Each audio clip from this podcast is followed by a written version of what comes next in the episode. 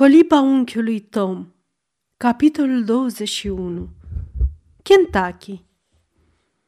Poate că cititorii noștri și-ar dori să arunce o scurtă privire înapoi, în coliba unchiului Tom, la ferma din Kentucky, spre a vedea ce se mai întâmplă cu cei pe care i-am lăsat acolo.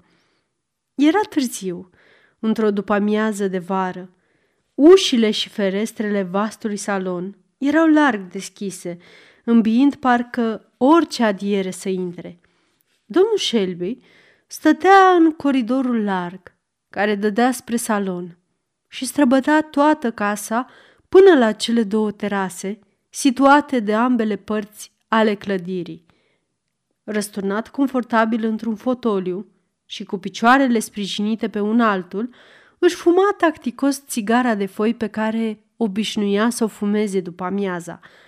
Doamna Shelby ședea în pragul ușii, aplecată peste o minunată broderie la care lucra. Părea preocupată, așteptând un prilej pentru a începe să vorbească. Știi?" spuse ea. Chloe a primit o scrisoare de la Tom. Da? Se pare că Tom ar avea un prieten pe acolo. Ce mai face bietul om? A fost cumpărat de o familie foarte cum se cade, după cât se pare, zise doamna Shelby. E bine tratat și nu are mult de lucru. Îmi pare bine, foarte bine, spuse domnul Shelby cu bunăvoință. Cred că Tom se va obișnui cu sudul și nici nu o să mai vrea să se întoarcă înapoi la noi. Din potrivă, E dornic să știe când o să avem bani ca să-l răscumpărăm. Te asigur că asta nici eu nu știu. Când treburile încep să meargă prost, ți se pare că n-ai să o mai scoți niciodată la capăt. E ca și cum te-ai bălăcit din smârc în smârc, prin toată mlaștina.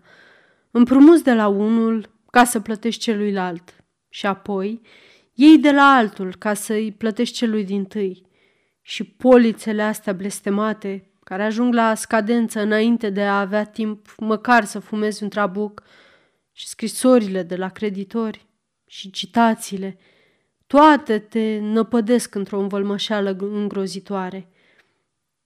Eu cred, dragul meu, că s-ar putea totuși face ceva pentru a aranja lucrurile. Ce zice dacă am vinde toți caii și una din ferme și am plătit apoi corect toate polițele. Ceea ce propui tu e caragios, Emily.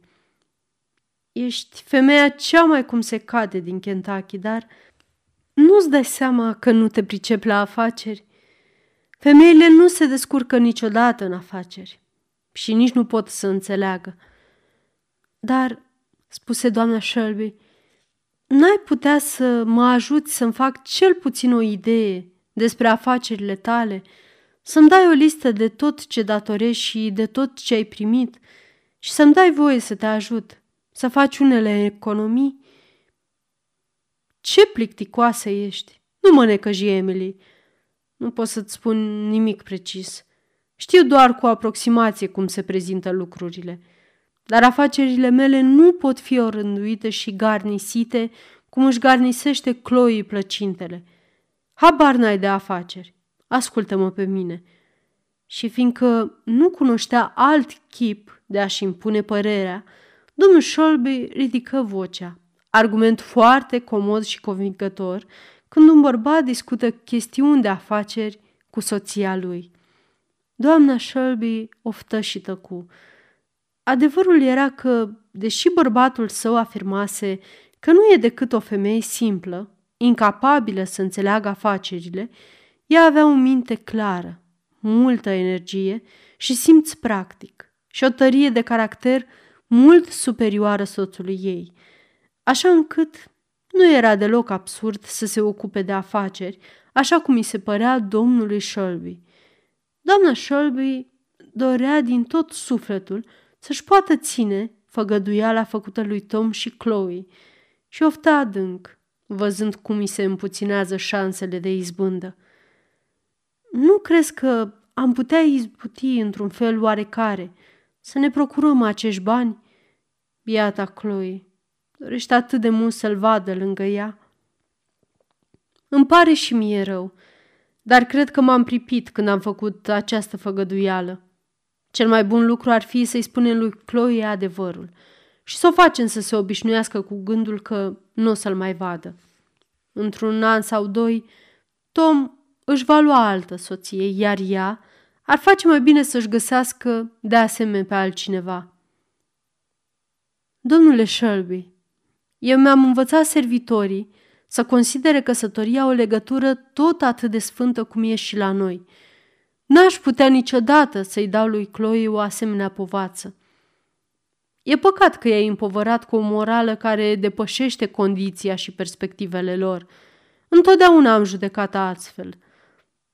Morala mea este morala Bibliei, domnule Shelby. Bine, bine, Emily. N-am pretenția să mă amestec în convingerile dumitale religioase. Cred însă că ele sunt cu totul nepotrivite pentru oameni de condiția lor socială. E adevărat, spuse doamna Shelby, și tocmai de aceea am oroare de toată povestea asta. Îți spun, dragul meu, nu mă pot socoti dezlegată de făgăduielile făcute acestor ființe neputincioase. Dacă nu voi reuși să obțin banii al minteri, voi da lecții de muzică. Sunt sigură că aș găsi destui elevi ca să câștig suma de care avem nevoie. Te-ai înjosi în halul ăsta, Emily? Niciodată n-aș consimți. Să mă înjosesc? Nu, nu, M-aș înjosi mai mult dacă mi-aș călca legământul față de acești oameni amărâți. Bine, tu ești totdeauna curajoasă și cu capul în nori, spuse domnul Shelby, dar cred că ar fi mai nimerit să te gândești mai bine înainte de a întreprinde un asemenea don Quijotism. Apariția mătușii Chloe la capul verandei întrerupse conversația – sunteți bună stăpână?" zise ea. Ce este Chloe?" răspunse doamna Shelby, ridicându-se și ieșindu-i în întâmpinare. Aș vrea ca stăpâna să se uite la poeziile astea. Chloe avea o înclinație specială să numească orătăniile poezii, răstălmăcire de care nu se dezbăra deloc, în ciuda deselor îndreptări și sfaturi primite din partea celor mai tineri din familie. Ia lăsați-mă, obișnuia ea să răspundă. Eu nu știu să aleg. Și una și alta e tot lucru bun. În orice caz, poezie se potrivește mai bine. Și Chloe continua să spună poezie. Doamna Shelby zâmbi, văzând pe o tavă mai mulți pui și rățuște răsturnate, pe care Chloe le privea grav aplecată deasupra lor. Mă gândesc că poate stăpâna mea dorește un pateu din puii ăștia. Mie tot una, mătușă Chloe. Gătește-i cum crezi dumneata. Chloe luă distrată păsările în mână. Era limpede că nu se gândea la pui. Într-un târziu, chicotii, ceea ce la cei din tribul ei însemna de cele mai multe ori că vor să spună ceva de care nu sunt siguri. Îmi dați voie, stăpână, să spun o vorbuliță. De ce se necăjește stăpânul și stăpâna din pricina banilor și nu se folosește de ce au în mână? Și Chloe râse din nou. Nu te înțeleg, Chloe, zise doamna Shelby, care, cunoscând-o prea bine, Bănuia că nu-i scăpase un cuvânt din convorbirea care a avusese loc între ea și soțul ei. Păi, stăpână, chicoti din nou Chloe, altă lume închiriază pe negrii pe care îi are și face bani cu ei. Nu ține degeaba un întreg trib cu casă și masă. Și pe cine crezi dumneata să închiriem, Chloe? Dați-mi voie. Eu nu spun nimic, dar Sem știe pe un forfetar din ăștia, așa li se zice în Louisville, care spunea că are nevoie de cineva să se priceapă la prăjituri și la plăcinte și spunea că ar da patru dolari pe săptămână. Zău așa. Și atunci? Ei, mă gândeam, stăpână, că a venit vremea ca Sally să înceapă să facă și ea câte ceva. Sally muncește acum aproape tot așa de bine ca și mine și dacă stăpânul m-ar lăsa să plec, aș putea să-l ajut să strângem banii. Nu mi-e rușine cu prăjiturile și plăcintele mele. Pot sta alături de ale oricărui forfetar. Cofetar, Chloe. Dați-mi voie, stăpână. E tot aia. Nu pot niciodată să nimeresc cuvintele astea ciudate. Dar bine, Chloe, vrei să-ți lași copiii singuri? Dați-mi voie, stăpână. Băieții sunt destul de mari ca să facă treburile de fiecare zi. Or să scoate ei destul de bine la capăt. Sally o să vadă de aia mică. E așa cu minte că nici n-are nevoie să aibă grijă de ea. Louisville e destul de departe. Nu mă tem de asta. E josul fluviului. Poate undeva pe aproape de omul meu. Stărui Chloe, rostind pe un ton întrebător ultimele cuvinte și uitându-se la doamna Shelby. Nu, Chloe, e la multe sute de kilometri distanță, spuse aceasta. Chloe se întristă. Nu face nimica, Chloe. Acolo vei fi în tot cazul mai aproape.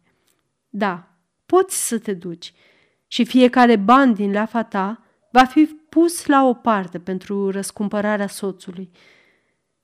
Figura oacheșă a lui Chloe se lumină îndată de bucurie, ca un nor întunecat străbătut de o rază argintie de soare. O, stăpâna este atât de bună! Tocmai la lucrul ăsta mă gândeam și eu. Cum nu o să am nevoie nici de rochii, nici de pantofi, nici de nimic, am să pot pune la o parte fie ce bănuț. Câte săptămâni sunt într-un an stăpână? 52, zise doamna Shelby. Zău? Și o să-mi dea patru dolari pe fiecare săptămână. Cât face asta în total? 208 dolari, răspunse doamna Shelby. Ce? Spuse Chloe mirată și încântată totodată. Cât timp mi-ar trebui ca să câștig toată suma stăpână? Vreo patru-cinci ani, Chloe. Dar nu o să fie nevoie să strângi toți banii. Am să adaug și eu ceva. Nu vreau să aud că stăpâna mea dă lecții sau face altceva. Stăpânul are dreptate. Nu-i așa de bine. Sper că nimeni din familia noastră nu va ajunge vreodată să facă așa ceva atâta timp cât eu mai am două mâini zdravene. Nu-ți fie teamă, Chloe. O să am eu grijă de onoarea familiei, spuse doamna Shelby râzând. Dar când vrei să pleci? Păi, n-am hotărât nimic, dar Sam se duce la târg cu niște mânji și mi-a spus că m-ar putea lua cu el. Așa că tocmai îmi strângeam lucrurile. Dacă stăpâna s-ar învoi și mi-ar da stăpânul un permis și o recomandație, aș pleca cu Sam, mâine dimineață. Bine, Chloe, am să mă ocup de asta – dacă domnul Shelby nu o să se împotrivească. Trebuie să stau de vorbă și cu el. Doamna Shelby se urcă la ea în odaie, iar mătușa Chloe se duse bucuroasă în coliba ei, să-și facă pregătirile.